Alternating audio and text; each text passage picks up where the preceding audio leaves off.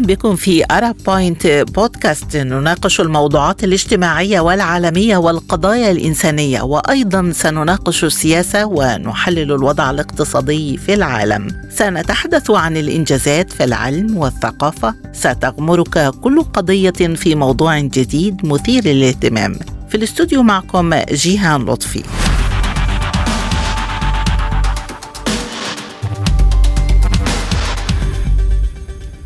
في حلقة اليوم نناقش هل تتجدد موجات الهجرة الجماعية إلى الغرب على وقع أزمة الغذاء؟ حذرت مديرة وكالة مراقبة حدود الاتحاد الأوروبي فرونتكس من موجات جديدة من اللاجئين مدفوعة بأزمة الغذاء التي تفاقمت بعد الأزمة الأوكرانية وطلبت المسؤولة من الاتحاد الاستعداد لهذه الموجات وقالت المسؤولة الأوروبية لدى وصولها إلى اجتماع وزراء داخلية الاتحاد الأوروبي في براغ إن عدم إمكانية تصدير الحبوب سيؤدي إلى موجات من الهجرة ونحن نتحضر لهذا الأمر. كان الرئيس الروسي فلاديمير بوتين حذر من أن عقوبات الغرب ضد روسيا زادت من تعقيد الوضع في مجال الغذاء في العالم مشيرا إلى أنها عقوبات غير قانونية وغير مدعومة من مجلس الأمن الدولي. وتسببت العقوبات ضد روسيا في ارتفاع أسعار الطاقة والغاز الذي يعد العنصر الأساسي في إنتاج العديد من الأسمدة الزراعية ما تسبب في ارتفاع أسعار الأسمدة وإغلاق العديد من الشركات كما تسبب في تراجع توقعات الحصاد وقفزات كبيرة في أسعار المواد الغذائية. وأعلنت روسيا في وقت سابق أنها مستعدة لتسهيل تصدير الحبوب وأكد الرئيس بوتين في وقت سابق أيضا أن هناك سبل عدة للتصدير عبر موانئ أوكرانية وأخرى تسيطر عليها موسكو أو عبر وسط أوروبا وشرقها مطالبا أوكرانيا بتنظيف الموانئ من الألغام البحرية التي زرعتها في وقت سابق وتعهد بتوفير ممرات آمنة لنقل الحبوب. فهل ستتوجه موجات هجرة جديدة بالفعل إلى الغرب على وقع أزمة الغذاء؟ وما الذي يدفع الأشخاص الآن إلى الهجرة نحو الغرب في ظل الأزمات التي يعاني منها الغرب حاليا؟ هل أزمة الغذاء حتمية وعصية على الحل؟ وهل يقتصر أمر الهجرة والخروج من الأوطان على الأزمات الاقتصادية والأمنية؟ أم أن له أبعادا اجتماعية أعمق؟ هذه المحاور وغيرها أناقشها مع ضيوفي في حلقة اليوم من Arab بوينت بودكاست البداية من القاهرة ومنها ينضم إلينا الدكتور سعيد صادق أستاذ علم الاجتماع. مرحبا بك معنا دكتور سعيد وبداية سؤال حلقة اليوم هل ستتوجه موجات هجرة جديدة بالفعل إلى الغرب على وقع أزمة الغذاء العالمية؟ صباح الخير وكل سنة وأنتم طيبين جميعا لو نتذكر أن في التاريخ الإنساني سيدنا يوسف هاجر لمصر بسبب المجاعة ففكرة أن الجوع وأزمة الغذاء ممكن تؤدي إلى هجرات هي فكرة قديمة وموجودة عبر العصور. طيب بعض الدول الآن اتفاجئت بالأزمة يعني الناس بتعتقد إنها موضوع الأزمة الأوكرانية وحدها لا كمان ترجعي لموضوع كورونا عمل تأثير اقتصادي في العالم في الزراعة في نقل الأسمدة عمل أزمة موجودة في عدة دول. الآن الأوضاع بسبب استمرار الصراع في أوكرانيا تأخرت الصادرات القمح والذره فبعض الدول هتعاني جات لها أزمة قوية جدا بتاخد مساعدات بعضها هينجو بعضها لن ينجو يعني جنوب السودان الصومال إثيوبيا عديد من الدول هتجد نفسها في مشكلة. المشكلة دي قد تؤدي إلى الآتي. اولا إلى ارتفاع معدلات الجريمة إلى الانتحار إلى سوء التغذية وأيضا إلى الهجرة لمن استطاع إليها سبيلا يعني اللي هيقدر يهاجر هيقدر يهاجر. فين يقدر يوصل أوروبا طبعا مستعدة إنها ما حدش يجي لها. وإحنا شفنا موقفها مثلا من الهجرة السورية في أيام الحرب. إحنا دايما من أكثر الأسباب اللي بتخلي الهجرة منتشرة موضوع الحروب الداخلية الحروب الأهلية. الناس بتهرب بعمرها. الآن بسبب الأوضاع اللي موجوده ديت بعض الدول هتعاني من انفجارات سياسية وأمنية زي ما شفنا في موضوع سريلانكا. الأنظمة بتواجه فساد الانتقادات بتزداد أزمة الغذاء وارتفاع الأسعار بيجعل الغذاء حاجة صعبة جدا الحصول عليها. فطبعا توقعي عدم استقرار في عديد من الدول وهجرة في بعض الأماكن اللي يقدروا يوصلوا بها أوروبا وأوروبا ما تمنعهمش أو تحجرهم وإحنا شفنا خف السواحل الإيطالي واليوناني في البحر المتوسط بيمنع الوصول إلى أوروبا فممكن ده يحصل خاصة إن الدول اللي هي مرشحة مش بتطل على دول أوروبا زي مثلا تونس أو المغرب. يعني عندهم من زمان وسائل التحكم ومنع وكثير جدا بتشوفي عدد كبير من المهاجرين الغير شرعيين جايين من دول إفريقية وبيستخدموا دول شمال إفريقيا بيموتوا في هذه الرحلات الخطيرة الغير شرعية. بالحديث عن المنع الأوروبي دكتور، الغرب أيضا يعاني حاليا من أزمات خطيرة، برأيك هل فقد مواطنو الدول المصدرة للهجرة كل الثقة في أوطانهم يعني إذا كان الأمر بناء ببناء فلماذا لا نبني الأوطان؟ أعتقد أن دلوقتي ابتدوا هذا الكلام وأفتكر أن مصر مثلا زرعت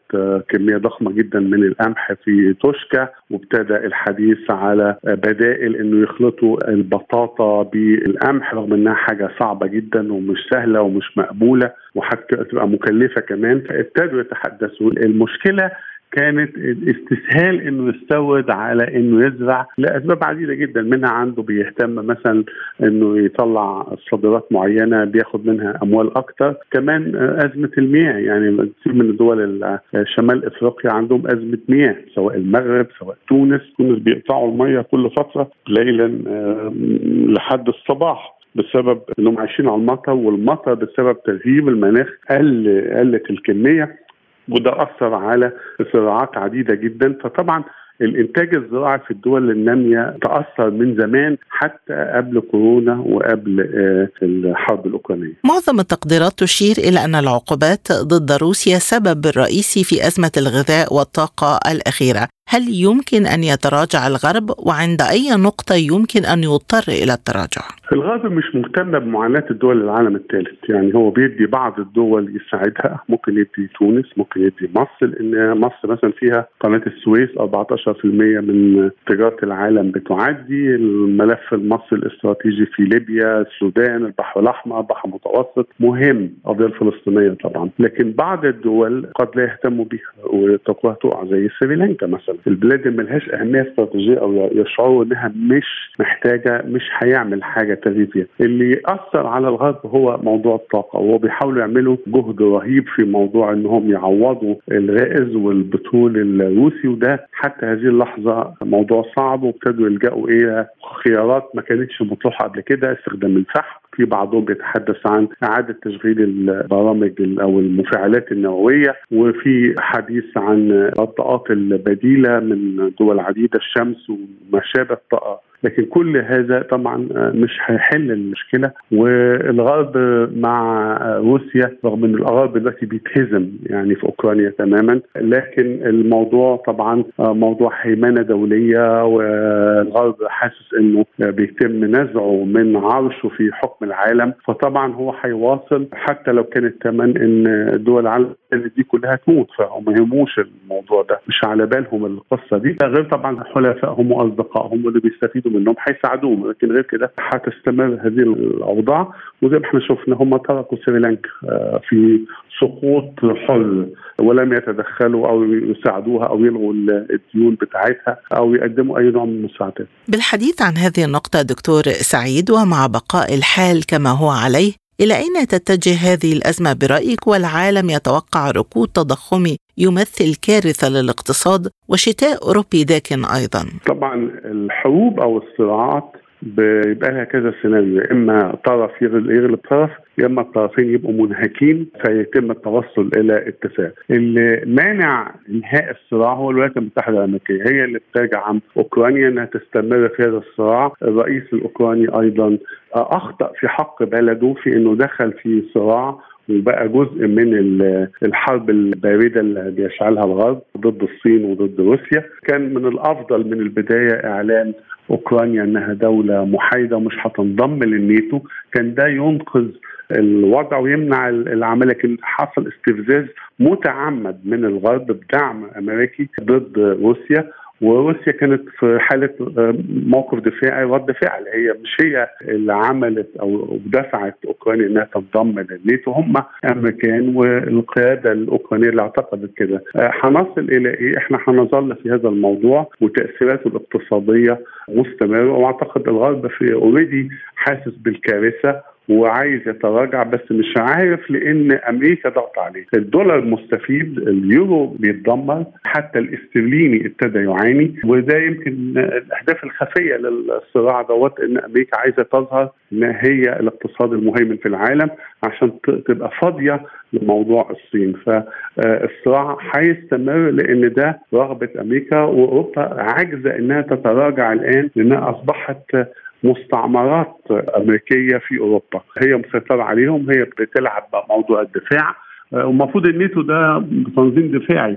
إزاي أصبح الآن هجومي وبيدي أسلحة هجومية وما شابه التوسع نحو فنلندا والسويد؟ هل ده دفاع ولا هجوم ولا محاصرة؟ وبعد كده هو نقعد نشتكي نقول مين اللي وراء هذا هم اللي بيعملوا هم اللي بيعملوا التصعيد كان المفروض الناتو يتم حله زي ما تم حل حلف وارسو إنما هم استمروا إن هم لسه عندهم أفكار الحرب الباردة والهيمنة على العالم. من القاهرة كنت معنا الدكتور سعيد صادق أستاذ علم الاجتماع شكرا جزيلا لك.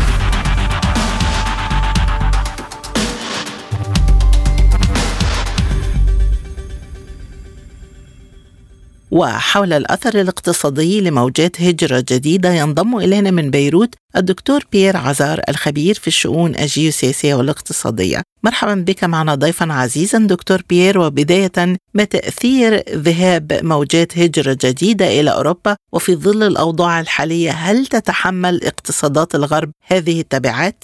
تحياتنا لحضرتك ولكل المستمعين يعني هذا الموضوع فيه ازدواجية المعايير بمعنى أنه صحيح المجتمع الأوروبي أو القدرات الاقتصادية لدى الدول التي منضوية ضمن فلك الاتحاد الأوروبي تعيش قلق كبير من موجات الهجرة ولكن في الوقت ذاته تستطيع أن تستفيد بطريقة أو بأخرى من بعض الخبرات والقدرات التي تتمتع بها عقول هؤلاء المهاجرون. وبالتالي هذه الإشكالية إذا صعبة ومعقدة لكيفية تجسيدها ضمن بنيات الاقتصادات لهذه البلدان. وبالتالي التخوف يصبح بداية من الناحية السياسية الأمنية خاصة إذا كانت الهجرة من ذوو الطوائف أو المذاهب أو الأديان المختلفة عن الأديان داخل الاتحاد الأوروبي. ولكن في نهاية الأمر هذا الأمر يعني الموجات الهجرة وتدفقاتها هو أمر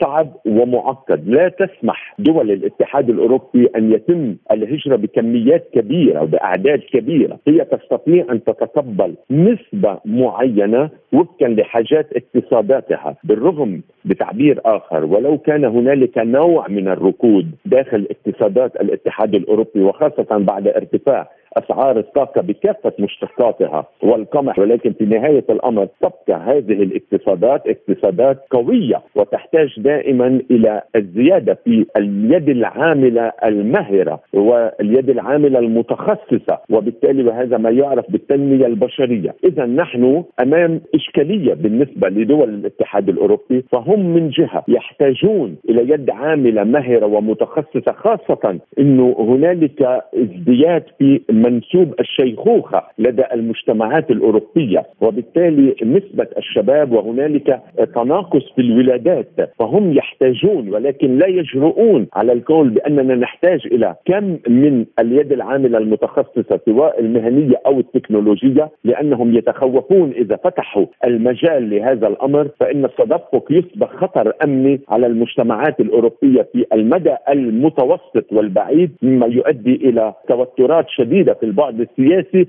ربما يغير بنية المجتمع وبالتالي ينعكس على البنية السياسية التي تضرب مفهوم الاتحاد الأوروبي. اذا برأيك هل يقتصر أمر الهجرة على الخروج من أزمة الغذاء والاضطرابات الأمنية أم أن له أبعاد اجتماعية أعمق دكتور؟ هذا من أصعب وأهم الأسئلة، اعلاميتنا الموضوع الأساسي الهجرة عادة هي ذو أبعاد تتمظهر بأنها أبعاد اقتصادية، لكن في الحقيقة هنالك أبعاد اجتماعية اجتماعية وأبعاد سياسية وهنالك أبعاد أيضا سوسيولوجية ونفسية. هنالك فرق بين السوسيولوجيا والبعد النفساني. هو الإنسان بطبيعته يعشق الهجرة يريد أن يختلط بالحضارات يريد أن يساهم في بناء الحضارات. الإنسان بطبيعته يريد أن يتفاعل مع الآخر. ولكن في نهاية الأمر لا يجب وسؤالك فيه شيء مبطن بمعنى هل إنه أزمة الطاقة وأزمة ارتفاع أسعار الطاقة والغذاء كانت سبب هي سبب مباشر هو سبب ظاهري ولكن ما تفضلت به قبل لحظات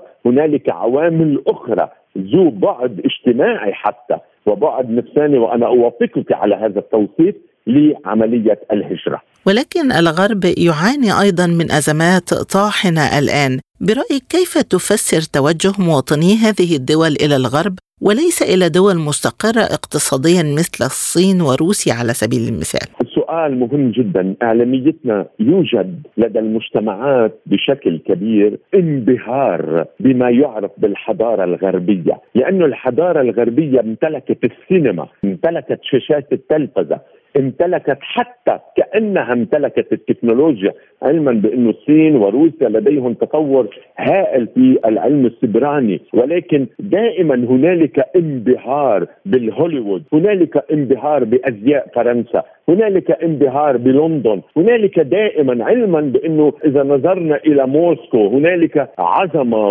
وأبنية مخيفة من من الفن والإبداع. ولكن شئنا أم أبينا الفكر الانساني استطاعت الحضارة الغربية أن تمتلك الأعلام كيف استطاعت الولايات المتحدة أن تسيطر بالقوة الناعمة على العالم؟ عبر الهوليوود دائما بأفلام السينما الولايات المتحدة البطل الأمريكي لا يموت ولا مرة في بطل أمريكي مات.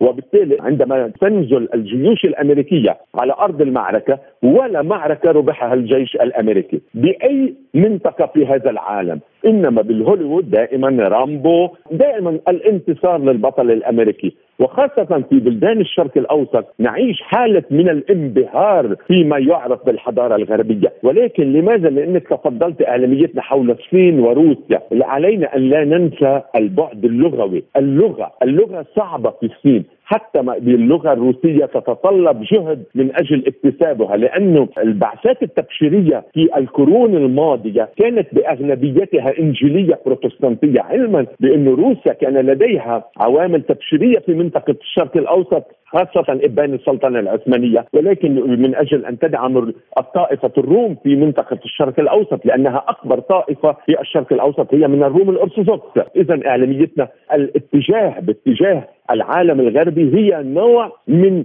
مخزون في الذاكرة الجماعية لأننا لدينا انبهار بالحضارة الغربية وقد استطاعت الحضارة الغربية وهذه نقطة علينا أن نسجلها. بأنها ان أن تحرك قوة ناعمة وتجعل الكل يندهش وينبهر باتجاه مثلا الذهاب إلى الولايات المتحدة، يعتقدون بأنها أرض النعيم، عندما يدخلون إلى أرض الولايات المتحدة يصبح العمل داخل المطعم ونغسل الصحون وندخل إلى محطة السيارات ونغسل السيارات ونأتي إلى بلداننا ب دولار مثلا نستأجر سيارة نعتبر بأننا ملوك الساحة وكل حجم الشخص بيبقى ألف دولار. ولكن هذا هو هذه هي المجتمعات ما يندرج على المجتمعات الشرقية يندرج أيضا على المجتمعات القريبة من الاتحاد الأوروبي حتى في المغرب العربي يعني تونس الجزائر ليبيا ينشدون الذهاب باتجاه فرنسا بغض النظر عن ما يحصل من تاريخ بين الجزائر وفرنسا ولكن في نهاية الأمر أغلبية الوقائع داخل فرنسا هم من المغرب العربي من هنا تأجج اليمين المتطرف أو اليمين المتشدد مارين لوبين وغيرها وغيرها داخل اروقه الاتحاد الأوروبي. في المقابل دكتور بيير أوروبا تعاني الآن واقتصاداتها على شفير هاوية، لماذا لا نشهد موجات هجرة من أوروبا؟ وهل هذا نابع عن ثقة بالأنظمة أم ثقافة عامة لدى المواطن الغربي؟ أسئلة صعبة جدا ومعقدة جدا إعلاميتنا هنالك ثنائية في هذا الموضوع يعني انه السؤال المطروح فيه الإجابة. هنالك ثقة عمياء بتماسك الأنظمة داخل الاتحاد الأوروبي لأن هذه الأنظمة تم تشييد نوع من من أسوار متينة حولها عبر القرون من الزمن. كذلك الأمر يعتقدون بأن الانتقال باتجاه بلدان أخرى وخاصة بلدان الأسواق الناشئة مثل الصين والهند يعني روسيا لديهم إشكالية خاصة في البعد الديني لأن أغلبية الأوروبا فيه من المنحى الكاثوليكي ولكن إذا أخذنا روسيا وكل دول أوروبا الشرقية وهم لديهم الأغلبية في البعد الأرثوذكسي وعلينا أن لا نغفل أبدا إعلاميتنا البعد الديني. كل الحروب تبدأ في البعد الديني. التاريخ كله حرب ديني. وبالتالي إذا قرأت كل حركة الدول تشهدين بأن وراءها حركات دينية. ما يحصل اليوم بروسيا قوة الرئيس بوتين انه الرئيس الكنيسة الأرثوذكسية البطريرك الأرثوذكسي هو خلف الرئيس بوتين. اذا ردا على سؤالك الرائع جدا هنالك ازدواجية هنالك ثقه عمياء في النظم السياسية وهنالك ثقه عمياء في بنية المجتمع بالرغم من وجود تفسخات لأنهم يعتقدون بأن البلدان الأخرى لديها تفسخات أكبر وأكبر وأكبر. ولا يستطيعون الاندماج المستعمل باللغة الفرنسية ال intégration الاندماج أن اندمج. من هنا دائما هنالك خوف من التجمعات الإقليمية ضمن ما يعرف بالوظيفية الجديدة لأن هنالك يتخوفون من دولة عظمى تستطيع أن تهيمن على التجمعات. كهيك مثلا إذا بروسيا لماذا تخاف أوكرانيا؟ و لأن روسيا أقوى بكثير. من هذه الجمهوريات السوفيتية. لديهم دائما بعض التذبذبات. ولكن روسيا تستطيع أن تشعرهم بالطمأنينة وخاصة مع الرئيس فلاديمير بوتين إن هذا ما أقوله في هذه اللحظة هو مرتبط مباشرة بسؤالك الأول ولو بطريقة ثانية. تفضلت حضرتك بالحديث عن مسؤولية السياسات الغربية عن هذه الأزمات والرئيس بوتين أيضا انتقد السياسات الاقتصادية للغرب وقال إنها ساهمت في إفقار الشعوب وجعلتهم يجمعون الطعام من الأسواق العالمية برأيك كيف يمكن عكس هذا الاتجاه الآن؟ وكم من الوقت يستغرق لإعادة التوازن إلى الاقتصاد العالمي؟ الموضوع الأساسي الرئيس فلاديمير بوتين إنه يغمز بطريقة ثانية. ردا على سؤالك المهم جدا.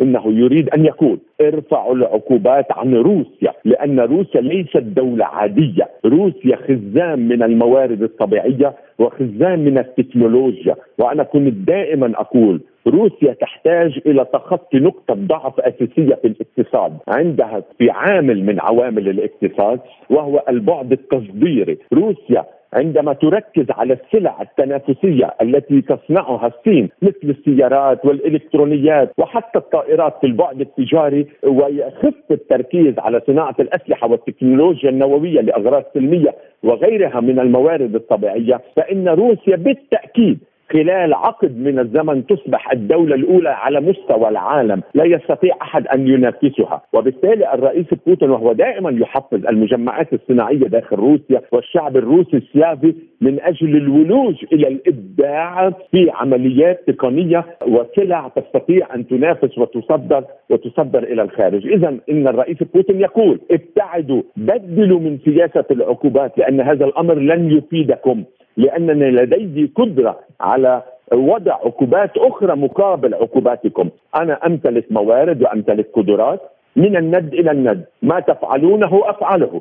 إذا خففتم اخفف، تشددتم أشدد، وبالتالي سوف تضرب اقتصاداتكم إذا استمريتم في هذه الهرطقة واستمريتم بفرض العقوبات علي. لأنه في نهاية الأمر الصندوق السيادي الذي يخزن عملات أجنبية، روسيا لديها صندوق سيادي كبير جدا، طبعا ليس بحجم الصين، ولكن أهمية هذه الصناديق اعلاميتنا بأنها تغذي فواتير الاستهلاك مثلا داخل الولايات المتحدة عبر اكتتاب بسندات الخزينة السيادية المدعومة من الدولة الأمريكية، والدولة الأمريكية ومن ورائها إسرائيل، أمريكا لا تعني إسرائيل أقصد في الرأسمالية الكبرى، إسرائيل التي تؤثر في الرأسمالية، يحركون مؤسسات التصنيف الائتماني فيتش، ستاندرد أند بورز، ميريلاند إلى ما هنالك من أجل تغيير وتبديل بالتصنيف الائتماني، عندما يريدون أن يؤذوا اقتصاد روسيا مثلا يخفضون ال rate إلى CC مثلا، وبالتالي يصبح عملية الاقتراض مكلف جدا لأنهم يظهرون بأن الدولة الروسية عاجزة عن سداد ديونها هذه نوع من الخزعبلات ولكن هم يعرفون في نهاية الأمر وقد تبين لهم بعد ثلاثة أشهر من هذه الحرب بأنهم لا يستطيعون أن يقلموا أظافر روسيا وخاصة برئاسة شخص ذكي جدا ومؤثر على مسرح العلاقات الدولية. أنا أقول دائما أن الرئيس بوتين هو من الحلقة التي تحرك الأحداث على مجمل هذا الكوكب وليس فقط لأنه رئيس الاتحاد الفيدرالي الروسي. بحديثي إلى الدكتور بيير عزار الخبير في الشؤون الجيوسياسية والاقتصادية من بيروت نكون قد وصلنا إلى ختام حلقة اليوم من أرب بوينت بودكاست شكرا لطيب المتابعة وإلى اللقاء. كنت معكم في أرب بوينت بودكاست جيهان لطفي اشترك اعمل لايك واكتب تعليقاتكم. بتعليقاتكم نتطور. شكرا وإلى اللقاء.